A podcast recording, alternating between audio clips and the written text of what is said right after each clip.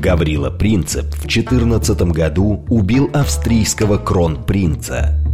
Так началась Первая мировая. Делом Принцепа стало освобождение Балкан от оккупации, актуальное и сегодня. Дело Принцепа. Авторская программа политолога Олега Бондаренко о современных Балканах и Европе. Дело, Дело принципа. Программа предназначена для лиц старше 16 лет. Добрый вечер, Москва. Как всегда, по четвергам в 8 вечера вы слушаете в прямом эфире программу «Дело принципа». Это совместный проект радиостанции «Говорит Москва» и портала «Балканист.ру». Мы обычно вам рассказываем про всякие политические, экономические, общественные, культурные и прочие перипетии, а, которые объединяют нас с остатками нашей Европы, имею в виду, конечно, Сербию, а, единственную дружественную страну, оставшуюся, оставшуюся в России в Европе, но давненько мы не приглашали в эфир нашего дорогого друга, с кем мы обычно обсуждаем а, такую вечно а, важную, на самом деле, конечно, тему, особенно актуально ее обсуждать тогда, когда а, очень много политики, и хочется немножко поговорить о вечном. Отец Игнатий Шестаков, редактор сайта православия.ру, пожалуй, лучший, один из лучших специалистов по сербской православной церкви в России. Отец Игнатий, приветствуем. Здравствуйте, добрый вечер. Напоминаю, у нас работает смс-портал для ваших сообщений по номеру плюс семь девять два пять четыре восьмерки девяносто четыре восемь. Телеграмм для сообщений говорит МСК-бот. А, будем принимать ваши звонки. Кто хочет о чем батюшку спросить, пожалуйста, звоните, спрашивайте. 8495-7373-94-8. А, хотите нас не только слышать, но и видеть, заходите в YouTube, набирайте «Говорит Москва», и вы нас увидите. Почему сегодня снова важно поговорить о отношениях церквей, о развитии православия, Потому что, конечно, на фоне СВО, вот уже третий год идет, идут боевые действия, гибнут люди, тема э, близости человека и церкви э, с каждым вот этим вот моментом трагическим становится все более и актуальной. Все больше людей, как известно, на войне атеистов не бывает, да, все больше людей нуждаются в э, Боге, а, но это с одной стороны, да, с другой стороны, а, конечно, а, та пропасть, которая пролегла между Россией и Западом, Россией и Европой вследствие начала СВО, она не могла не затронуть и церковные связи тоже, в том числе с православными церквями Европы. Отец Игнатий, расскажите, пожалуйста, прежде, вот как проистекают сейчас уже спустя два года после начала, после интенсификации боевых действий на Украине, а, как проистекают э, православие, э, э, канонические отношения между православными церквями. А, вот. Ну и дальше хотелось бы поговорить уже о деталях, кто как воспринимает свои взаимоотношения с Богом, об особенностях православия в Сербии и России. Ну, мы, наверное, сфокусируемся все-таки на Балканах в этом смысле. Конечно, конечно. Потому что как бы понятно, что во всей полноте православия разные есть отношения там. Ну и, собственно, среди воюющих сторон тоже православные есть с обоих сторон, если мы сейчас Разумеется. об этом говорим. Вот, и все по-разному смотрят на это. Но, безусловно, вот эта э, история, которая началась с 22 э, года, собственно, она во многом изменила и повлияла очень сильно на характер и возможности, скажем так, межцерковных связей и меж э, ну, скажем, связи между сербской церковью и, например, общественными деятелями из России, любой формации, да, начиная от представителей средств массовой информации, э, там разных э, председателей разных комитетов Госдумы, партий, благотворительных фондов э, и вообще просто разных интересных людей, которые традиционно, особенно интенсивно, наверное, последние 20 лет, и с каждым годом это становилось все интенсивнее и интенсивнее, появлялись на Балканах, э, оставались там жить, собственно говоря, многие, и э, вкладывали свои, скажем, силы в жизнь местных святынь, тоже это было очень заметно, например, там особенно в какой-нибудь там Черногории, ну, в общем, и в Сербии, и везде, и в Республике Сербской – вот, то, конечно, последние два года и то, что как это сейчас, вообще вся эта ситуация, она, конечно, значительным образом изменилась. Может быть, это не очень хорошо замечают из Москвы, например, вот мы, в том числе там церковные разные деятели там. Э, но на самом деле ситуация изменилась. И каким образом? Э, понятно, что во-первых, некое давление э, со стороны Запада и там США и прочих разных структур, это всякие фонды, спецслужбы и так далее, конечно, просто которые себя чувствуют очень вольготно на Балканах, э, наверное, там с момента разрушения Югославии приблизительно. В общем, они там открывают дверь ногой, понятно, у них есть военные базы, представители в Генштабе, ну и так далее. Вот и огромное количество общественных организаций, но вы сами прекрасно это знаете э, по роду своей профессиональной деятельности. СМИ, опять же, полностью, э, и большое количество этих СМИ, э, работающих очень на высоком профессиональном уровне, надо заметить. Вот. Конечно, они сейчас, понимаете, когда на политическом верхе Сербии, например, не говоря уже о других странах, типа там Черногории, Э, речь идет, например, о вступлении в ЕС, где-то э, разговор о вступлении НАТО, и это уже произошло, как в Македонии и Черногории. Соответственно, позиция церкви сербской находится под очень пристальным вниманием. И, скажем, у этих людей, которые ее контролируют и пытаются на нее влиять, конечно, Э, появились какие-то новые аргументы. Ну, самый такой простой, типа, не связывайтесь с русскими, вот они что устроили, и такое, вот. И, конечно, сербской иерархии в первую очередь, и, собственно говоря, как и политикам, кстати говоря, ну, довольно непросто отвечать на некоторые вопросы, и стало тяжелее, скажем так, отбиваться. То есть, если они отбивались Э, все эти там 20 лет, 30, э, то сейчас им, в общем-то, еще даже сложнее стало это делать, э, ну, по ряду причин там, в том числе там экономических и так далее. Все-таки вот эта изоляция там направленная на Россию, она же как-то работает, да, вот.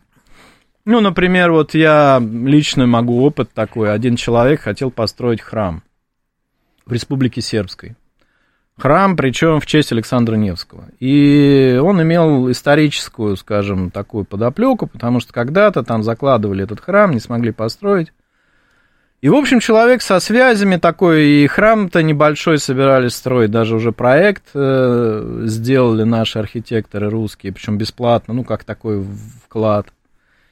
И вот все это уже казалось там без пяти минут, и все это остановилось, э, ну там ковид когда еще начался, но остановилось в первую очередь, конечно, по экономическим причинам, потому что стало понятно, что, условно говоря, ну представьте себе какие-нибудь там кресты там металлические там или купола там или какие-то элементы, которые можно было из России здесь могли пожертвовать их как-то там доставить, то сейчас, естественно, это все надо делать какими-то там вообще по бразильской системе, и, соответственно, это все дороже, там, не знаю, ну, буквально чуть не в 10 раз.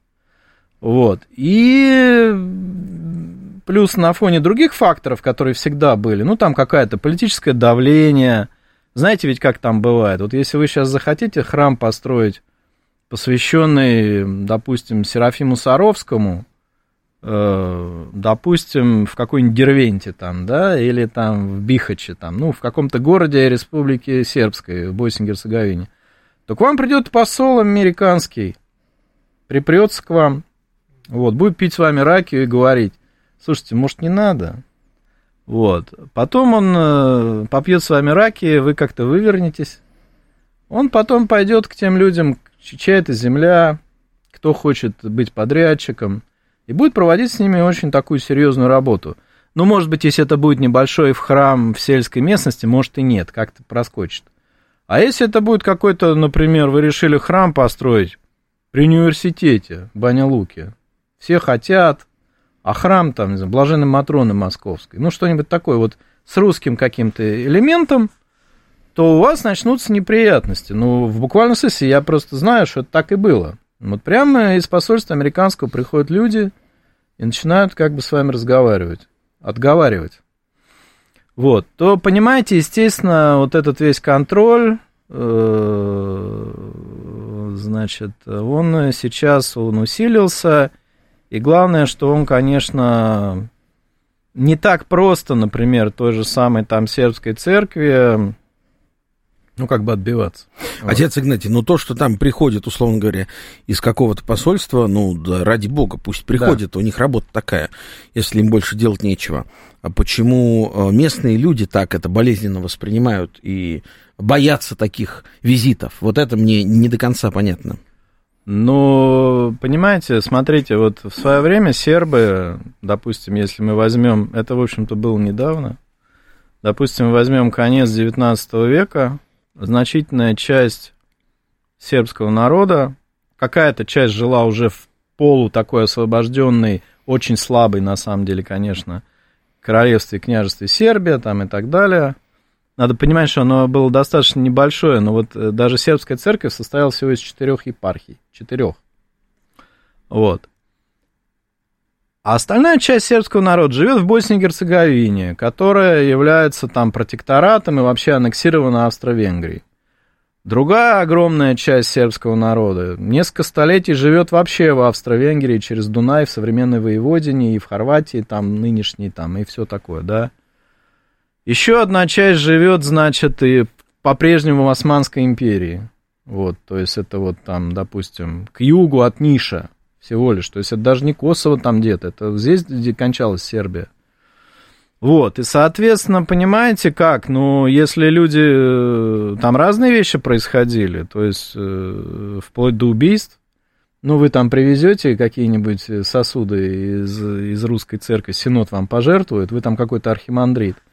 Ну вот вы едете, если вас там по дороге где-нибудь в Австрии, вы вдруг исчезнете, и вас найдут где-то без головы там потом, вот. Это, в общем, было... Ну, хорошо, а сегодня какое это имеет? А эти вопросы точно так же решаются, Олег. Вы знаете историю, сейчас э, жуткую расскажу. Я ее сегодня уже рассказывал. Был такой патриарх, один из последних патриархов, вот именно в Сремских Карловцах. Там был свой патриарх сербский. Лукиана его звали, если я не помню. Он в начале 20 века это было где-то вот, э, по-моему, уже шли Балканские войны, но сербы-то там сидели в Австро-Венгрии сами по себе, да, у них свои отношения были, все. Но они все равно для австрийского трона были некой фрондой, это ясно. Ну вот. Их пытались унятить, там Ватикан работал активно там, и, в общем, управлять ими. Вот, он был патриархом, был молодым достаточно человеком и достаточно талантливым. Он, ну, было видно, что он, значит, очень харизматичная личность, вот. И где-то это произошло году то ли в 1912, то ли в 8, я не помню. Он просто поехал немножко подлечиться в Карловы Вары. И исчез. Исчез. И потом, через пару недель его нашли без головы и в одном ботинке. И потом уже началась Первая мировая война, все такое остальное. И это его как бы ну, немножко забыли, эту историю. Но вот представляете, а вот, э, скажем так, мы немножко, может быть, переоцениваем степень некой свободы и возможностей сербов э, сейчас э, в нынешней политической ситуации. Вот. Все-таки это уже даже не Югославия 91 -го года, когда они могли там действительно там еще отбиваться даже физически, военным образом против там всего мира. Вот. Произошла очень серьезная зачистка за эти 30 лет. Ну, собственно говоря, если пересажали там весь генштаб, даже уже не Республики Сербская, а Югославии, да, ну, они же все это, люди это понимают. Это мы здесь сидим, им говорим, там, приезжают наши политологи, там, я помню, они все приезжали, там, в каких-то еще 2005-х, 2006 и говорили, вы, сербы, вы здесь, вы должны бороться за православие, вы, значит, там, это крепость, там, против всего глобализма, и уезжали обратно в Москву. А мне потом сербы говорят, слушай, что он нам это все, мы что, не знаем, что ли? Только нам обе ноги переломали, обе руки и еще позвоночник.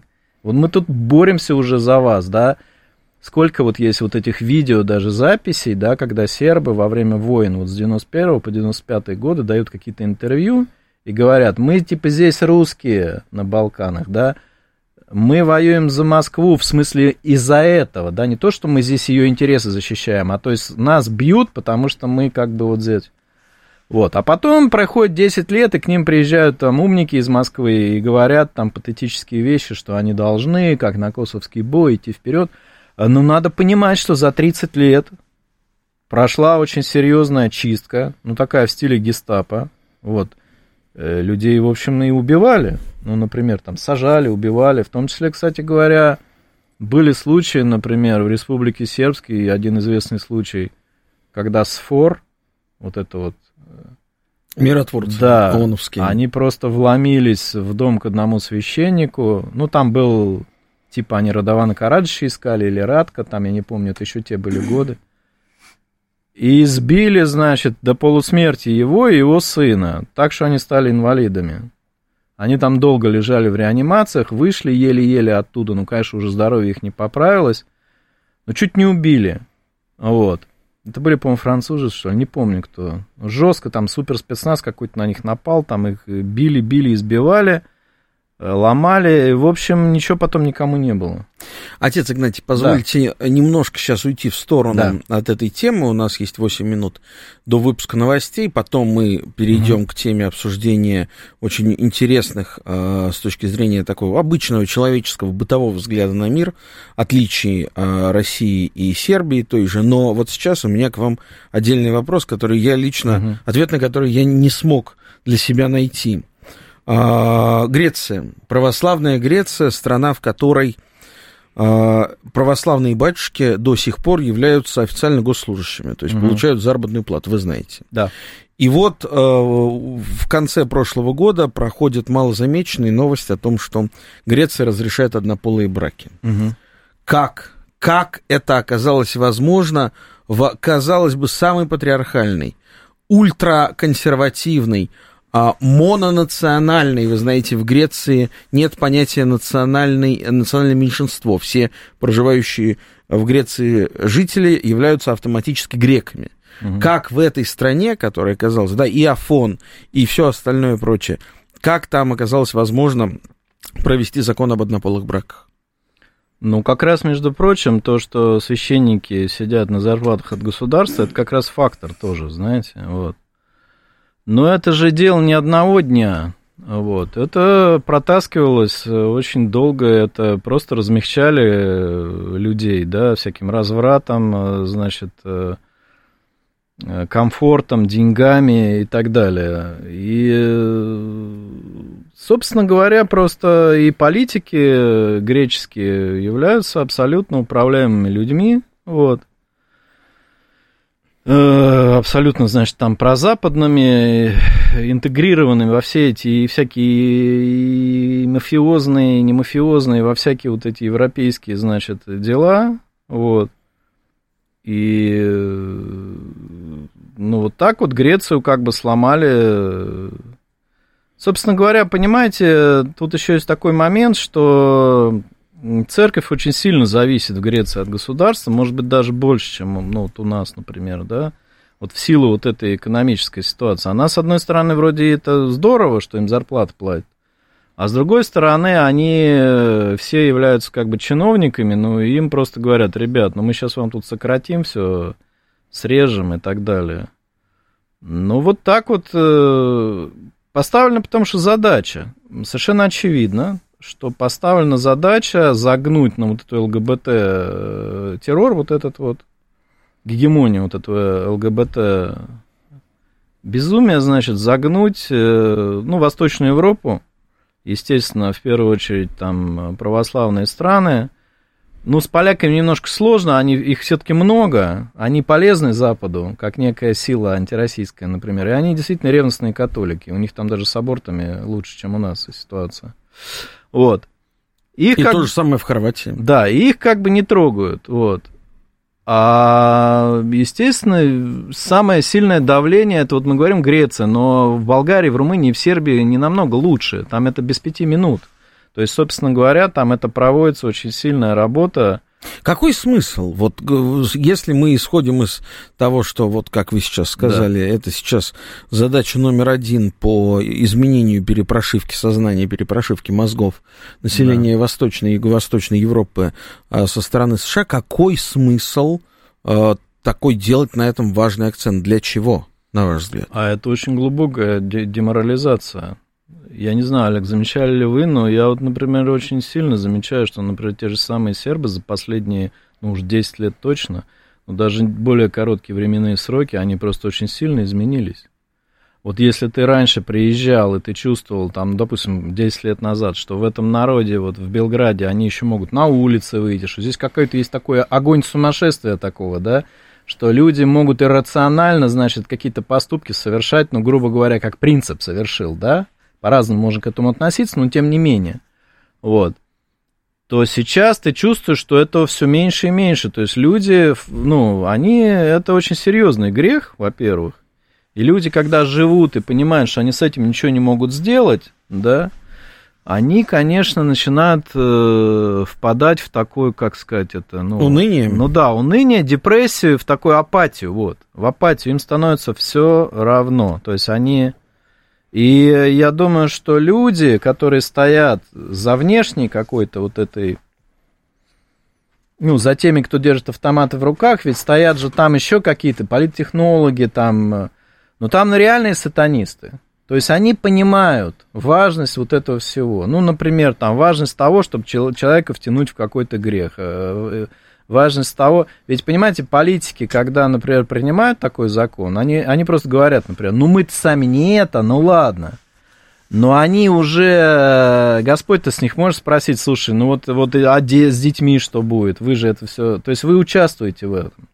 Втянуть человека в участие в смертном грехе – это очень серьезная победа дьявола. Люди, которые дьяволу поклоняются, вот, они, безусловно, об этом знают – Откуда берется, знаете, может быть, вы как-то э, сталкивались, вот откуда это берется, например, там пьющие люди стараются подпаивать непьющего. Наркомана, человек подсели там где-то во дворе, у них же такой азарт кого-то еще подсадить, просто так. Какую-то девушку там наивную, там какого-то дурака там, да, вот. Откуда вот это вот такое, да, вот лишить человека некой девственности в смысле вот там какого-то греха, да, там, вот, это же такая дьявольская, дьявольский такой азарт. Но здесь только идет о, о больших вещах, тут о целых нациях рассуждают, да. Ну и просто для этого им нужно это, да. Ну, то есть это, в общем-то, борьба с христианством в первую очередь. Борьба с христианством. Вы понимаете, дело борьба в том... Борьба христианской цивилизации с христианством. Какая христианская? Ну, Запад это глобально христианская цивилизация? Ну нет, я бы уже не сказал. Вот, вот где-то, может быть, там годов до 80-х возможно. Сейчас уже очень сложно сказать, чтобы Запад был христианской цивилизацией. Ну, какая-то христианская цивилизация. Помните, а, кто главный американский классический избиратель? ВАСП, да? White Anglo-Saxon Protestant. Белый а, протестант англосакс. Слушайте, ну я уж не знаю. И это, собственно, избиратель Трампа, который э, с большой долей вероятности Трампа снова изберет президентом уже в этом году. И это будет, конечно, христианский избиратель. Ну, может быть, Трампа будет избирать христианский, но, понимаете, все равно управляют кто? Это же понятно. Управляет Голливуд, и вы смотрите кино, в каждом фильме есть веселый персонаж гомосексуалист. В каждом. Понимаете? Фильме, который вышел за последние, там, ну, не знаю, там, 30 лет. Эти-то люди понимают, что они делают. Вот. Э, Трамп, не Трамп, избиратели, это все понятно, но э, все равно за этим стоит, ну, я бы не сказал, что это уже христианская цивилизация. То есть вот как раз, когда они начинают уже там вот эти гендерные дела менять и все это, это уже, конечно, с христианством не имеет ничего общего, как бы они себя ни называли. Продолжим после выпуска новостей. Оставайтесь с нами. У нас в гостях отец Игнатий Шестаков. Это программа «Дело принципа». «Дело принципа». Авторская программа политолога Олега Бондаренко о современных Балканах и Европе. «Дело, Дело принципа». Здравствуйте, продолжаем эфир, вернее, снова здравствуйте, да, продолжаем эфир нашей программы. Сегодня обсуждаем, насколько мы стали ближе или дальше с момента начала СВО в части веры в Бога с а, отцом Игнатием Шестаковым, одним из лучших специалистов по Балканам в Русской Православной Церкви, редактором сайта православия.ру. А, вот что меня всегда давайте от таких больших тем перейдем немножко к, может быть, более приземленным темам. Не секрет, что наше православие российское, балканское, русское и сербское отличается. Отличается в очень многих мелочах, в очень многих деталях, особенно в а, в плане бытового отношения. Для нас а, зачастую момент, связанный с церковной жизнью, он э, для многих из нас, для кого-то, может быть, не является, но для многих из нас а, немножечко выведен за грань своей бытовой жизни. Эта жизнь не является частью твоей обыденной твоей обыденной жизни. На Балканах все иначе. Там все пропитано а, религией в хорошем смысле этого слова, православием буквально на каждом шагу. И вот об этих нюансах бытового православия по-сербски я бы хотел, а, чтобы нам рассказал специальный корреспондент проекта «Балканист» на а, Балканах в Сербии Екатерина Лан. Екатерина, приветствую. Катерина. Привет, привет, привет. Давайте мы сейчас звук отрегулируем, да? А, хорошо нас слышно, Катерина? Да, я Отлично. вас слышу прекрасно. Вы да, меня... у нас у нас тоже замечательно слышим. Отец Игнатий, наденьте наушники. У нас в гостях отец Игнатий Шестаков, наш друг и один из лучших специалистов да, по, по православию в РПЦ. А Катерина, расскажи, пожалуйста, вот такой о, очень, может быть, э, интересный для слушателей, но мало, мало известный момент насколько религия присутствует в жизни простого православного серба, где он ее встречает, в чем вообще состоит вот этот э, момент бытового православия на Балканах? А, вы знаете, здесь на Балканах и в Сербии на самом деле слово присутствует, оно даже какое-то маленькое в отношении веры. Когда мы говорим да, о сербах и об их жизни, которая напрямую и полностью связана с храмом, с церковью. Например, э, когда мы, мы уже этому научились, тоже здесь же здесь 10 лет, в общем, когда мы, например, едем мимо церкви, то мы, конечно же, крестимся, как это делают сербы, потому что, ну, так принято, так отдается дань Господу Богу, Его защите. Вот Буквально на днях э, была такая трогательная ситуация у меня. На светофоре стоим, на пешеходном ждем. Рядом с нами мальчишки, старшеклассники, в спортивной такой одежде. Знаете, там разговаривают, такие, то брат э, партизан, там что-то сыграл, там. И тут звонят колокола на нашем главном сербском, этом Валевском храме. Мальчишки замолчали, перекрестились.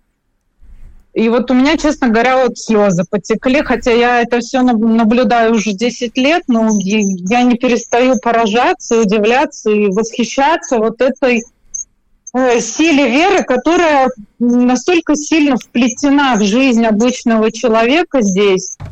А, особенно ярко меня это поразило наверное, в первый год, когда мы переехали, ребенок пошел в школу, и вот э, у нас отмечалась слава, Савиндан. Это э, э, праздник в честь защитника Святого Савы, э, всех школьников, школьных э, учителей, преподавателей, работников образования. Он отмечается 27 января.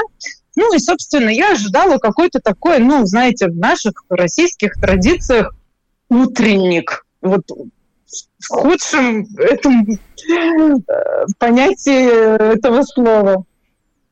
В общем, когда я поняла, что происходит, я начала плакать просто от восторга. Потому что, ну, э, во-первых, в школе были батюшки из нашей городской церкви. Они знали всех детей поименно, потому что все эти мальчишки, девчонки, они все ходят со своими родителями в церковь э, регулярно. Мало того, я хочу вам сказать, что вот э, они забегают просто так в храм перед экзаменом, перед контрольной, перекрестятся, помолятся, свечку поставят, уйдут. И вот это все настолько естественно, это, это просто поражает на самом деле, когда с этим сталкиваешься впервые. И вот вы знаете, тот праздник был настолько интересный, яркий. Дети пели духовные песни, молитвы, гимны. А в сербских школах есть такой предмет, как веронаука. Это э, история и история православия, грубо говоря. Вот. Э, на этих уроках э, детям прививаются знания о том, что такое вера. Вот. И, э, естественно, вот организатор этого праздника, он сделал все, чтобы мы полностью прониклись духом православной веры. И после, когда уже перешло дело к угощениям, там ко мне подошел, так как мы были единственные русские на тот момент в школе, ко мне подошли все наши учителя вот из нашего класса, сказали, вот угощайтесь, как вам понравилось, как вообще, как впечатление. То есть я, конечно, была потрясена вот этим всем, и с тех пор у меня этот праздник, наверное, является самым любимым. И что хочу еще сказать, э, здесь в Сербии, наверное, ну, что очень сильно бросается в глаза, это то, что здесь полностью отсутствует такое понятие, которое известно каждому русскому человеку, это э, русская церковная бабушка которые, ну, знаете, как вот в храм заходишь иной раз э, в России где-нибудь, а там такая бабульчика, вот она давно уже в храме, там все знает, она владеет какими-то тайными знаниями, что, видимо, дает ей право вот как-то свысока немножечко относиться к необразованным людям, да, даже случайно зашедшим в церковь. Вот она ходит за тобой, смотрит, что ты делаешь не так, что там, как тебя там как-то упрекнуть может можно. Здесь это понятие отсутствует полностью. Э, более того, я даже скажу, здесь очень многие церкви, они открыты постоянно. Ну, за исключением, например, каких-то храмов, которые находятся в деревнях, э, в таких маленьких, где э, службы происходят ну, по праздникам или по воскресеньям только. А так, в основном в городах, вот, храмы, церкви, они открыты постоянно. Туда может зайти любой человек. Никто тебе не скажет, почему ты пришла в штанах, почему ты пришла с непокрытой головой. Вообще вот на это никто не обращает внимания, и это как-то очень сильно облегчает на самом деле приход души к Богу. Я, конечно, ну, мне многие говорят, что я романтизирую сербов, но вот я думаю, что вот такое отношение, оно как раз-таки проистекает еще из темперамента, и из менталитета сербского народа, и я думаю, что нам во многом стоит поучиться такому. Отец Игнатий, сейчас прокомментируете или после? Да не, лучше после отчета. Спасибо большое. Катерина Ланы была у нас на связи, специальный корреспондент проекта balkanist.ru в Сербии. Спасибо, Катерина, тебе. Пока. Спасибо, всего доброго, хорошего вечера. Да, отец Игнатий, ну что, как вы можете а, те, а, может быть, я не знаю, корректно ли назвать упреками а, какие-то слова, но, в общем, да, были вещи, которые могут восприняться критично. Ну, если в Белграде походить по храму, то вы там таких бабушек найдете, конечно. Начнем с этого. Ага. Вот, все-таки это, я думаю, картина такой жизни, там город Валево назывался. Да. Действительно, но дело в том, что знаете что, в этом есть э, эту разницу, да, ее на самом деле можно, для нее есть некоторые объяснения. Дело в том, что вообще, в принципе, путь, пройденный церковью и государством, Это, кстати, важно. А, в России и Сербии это немножко разные, э, разные пути. Вот. И здесь, наверное, даже не совсем корректно сравнивать в стиле, как бы, где лучше, где хуже. А вот. Э, мы должны понимать, что, понятно, церковная культура в стиле имперского Санкт-Петербурга, которая у нас присутствовала там, условно говоря, с момента его закладки до революции, да, ну вот, это совершенно не похоже на все то, что происходило в Сербии э, в течение столетий, там в 20 веке жизнь. Вообще сербы, в принципе, народ достаточно аграрный, надо понимать это. То есть народ, э, это, например, вот еще какое-то время, но и сейчас, я думаю, человек, приехавший особенно из большого мегаполиса в Россию, он ощущает, что даже Белград более такой э, город, ну, простой такой, какой-то радушный, да, и он даже как-то ближе к земле да, условно говоря.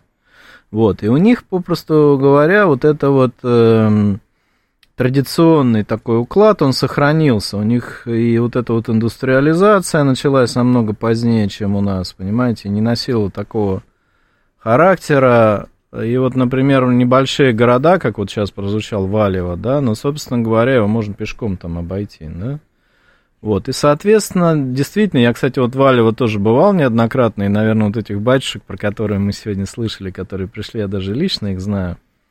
Там действительно, ну там, по сути дела, священник может идти по улице, и действительно там просто человеку махать через э, дорогу и говорить, о, привет, как твои дела, там, и так далее. Ну, действительно, наверное, такое у нас было бы возможно в каких-то небольших городах. Вот, а поскольку в Сербии все города небольшие по сравнению с Россией, то, соответственно, и вот эти вот отношения, там, конечно, есть такая очень хорошая традиция, я считаю, которая вот у нас сейчас в церкви именно в новейшее самое время, наверное, даже не с 90-х годов, а вот буквально последние лет 10, она во многих местах стала появляться. Видимо, тоже за счет того, что вот наши ездили за границу, как-то видели это вот эти вот после литургии, ну, у нас это называется чаепитие, да, то есть вот когда люди не просто там причастились э, и ушли, да, там, а когда э, там есть какая-то возможность, ну, выпить чай, кофе, как-то там кто-то какие-то конфеты принес, кто-то еще, и там идет общение. Это, конечно, очень... Э, в Сербии это вообще как альфа и омега, да, то есть как раз вот это послужение, как они это называют, когда там все садятся, там ракию выносят, и это оно даже, скажем так, в большей части храмов есть, чем его нет. Иногда его не бывает, как раз вот именно в Белграде, в некоторых храмах, вот в столичных, этого нет. Ну, то есть у них жизнь как, не знаю, как в Средском монастыре. Ну, то есть послужили и пошли все домой. Ну, там пирожки поели по дороге. Вот. А вот э, очень хорошая, на самом деле, это, конечно, традиция, когда, и она свойственна сербской церкви вообще, когда литургия потом плавно перерастает э, в общение, ну, как минимум, за чашкой кофе, там, чая, раки и какой-то беседой. Э, вот, иногда это уже так больше похоже на обед, но, опять же, обед не как у нас бывает на приходах, знаете, там, здесь все постояли, потом какие-то избранные ушли там, значит, куда-то в трапезную, потому что всех невозможно, да? Вот. А вот там вот сидит священник, он действительно разговаривает, он со всеми интересуется, там епископ сидит, разговаривает. У нас вот это тоже стало появляться, где-то стала традиция, знаете где, особенно вот эти вот Москва, вот эти 200 храмов новые, и вот там вот я заметил, когда вот новые приходы возникают, такое бывает, что там вот самовар выносится, кто что принес. В Подмосковье, я знаю, во многих храмах да, такую традицию. Да. В старых. Да, я думаю, что это очень хорошая действительно традиция такая, она как-то людей объединяет, и это вот вот это точно, я думаю, что, конечно, нам надо у сербов э, стараться Позаимствовать, да. да. А, Марина Николаевна, вы нас слышите? Да, я слушаю вас. Да, да, э, здравствуйте, Олег, говорите. Вы в эфире, наш слушатель я постоянный. Я вам вопрос и вашему гостю, уважаемому батюшке. Значит, э, скажите, пожалуйста, вот э, религиозность сербов, да, и в тех вот э, проявлениях, которые сейчас вот обсуждалось и корреспондентом вашим, и сейчас батюшка об этом говорит, не связано ли с тем, что вот это, в этих странах, да, балканских, где есть православие, не было воинствующего атеизма? где людей, граждан стран, не поощряли за то, что они отрицали Бога. В нашей стране все было не так. В нашей стране людей поощряли за то, что они отрицали Бога. За это поощряли. Поэтому очень через какое-то там количество десятилетий стереотип а, значит, э, религиозности, как манера поведения, определенный стиль жизни, она ушла. И вот сейчас э, э, батюшка говорит, что вот что-то там появляется, все. Да, это очень хорошо. Конечно, значит, генетическая память все равно она работает. Это очень долгая память. Она работает. Какие-то там прапрабабушки, если были религиозными, то у них праправнучки, значит, и внучки, они будут. Э, э, стремиться к какой-то степени внутренне, даже неосознанно к религиозности. Но что они, с чем это стремление сталкивается сейчас в реальной жизни? Вы посмотрите, что творится на э, экранах телевизора. Посмотрите, что творится в театрах. Это же просто, ну, бесовщина в чистом виде. Посмотрите, как ведет себя министр культуры наш. Она что, религиозна? Она подчеркивает свою религиозность? Нет. Оль, Ольга Борисовна Любимова религиозно, религиозно, не переживайте. У нее ну, очень хорошо. в Я этом смысле все очень хорошо. Да, очень да. Мне, это, мне это нравится. Но, понимаете, получается так, что внутреннее стремление человека сталкивается с э, прямо противоположным, с бесовщиной. Вот как это преодолеть? И вопрос к батюшке, извините. Эм, скажите, пожалуйста, вот в Москве, я знаю э, от некоторых своих знакомых, дети которых стали посещать воскресные школы. Вот это движение воскресных школ, а, оно, как вы полагаете, оно стало на крыло или через какое-то время она сойдет на нет. Ваше ощущение. Спасибо. Спасибо. Ну, я с последнего. Ну, вообще-то воскресные школы у нас начали открываться практически там с 90-х годов, если не с конца 80-х, когда стало можно это делать. Когда приходская жизнь как-то пошла, скажем, более таким независимым от государства путем. Э, и, собственно говоря, это институт воскресных школ, он у нас существует везде. Э, я просто не знаю, правомерно здесь говорит, что он встает на крыло. Вообще-то он уже 30 лет существует. У нас в монастыре он, по-моему, чуть ли, ну, по крайней мере, года с 2000-го точно, точно у нас воскресная школа действует. И вообще, по-моему, это сейчас практически во всех храмах. В общем, это оправданная э, как бы практика, и она довольно живая, и вообще-то уже достаточно утвердившаяся в нашей жизни. Я единственное бы поправил эм, Вообще-то в сербской церкви гонения атеистические, конечно, тоже были, и сербский народ тоже через это прошел. Просто это временной период был немножко покороче, чем в России. То есть, если в России это началось условно, да, там с 17-18 года, там с разными, с разными вариациями, то э, сербская церковь с этим столкнулась там начиная с 41 года, ну и там в большей степени 45-го у них тоже был и атеизм, и сажали в тюрьму. Просто не так интенсивно, конечно. Ну, разве что конюшни в алтаре не устраивали, в да, отличие от все-таки да, но, наших. Да, но в принципе у них это все было. В общем, здесь в этом смысле мы... Э, у нас это просто было более массово, продолжительно и, конечно, жестоко. Вот. Но у них тоже это было. И, кстати говоря, если взять конец 80-х, там, начало 90-х, э, ну, вообще 80-е, например, годы, то народ очень сильно отошел от церкви в тот момент. Вот. Причем именно по причине вот этого сладкого социализма э, просто люди отошли.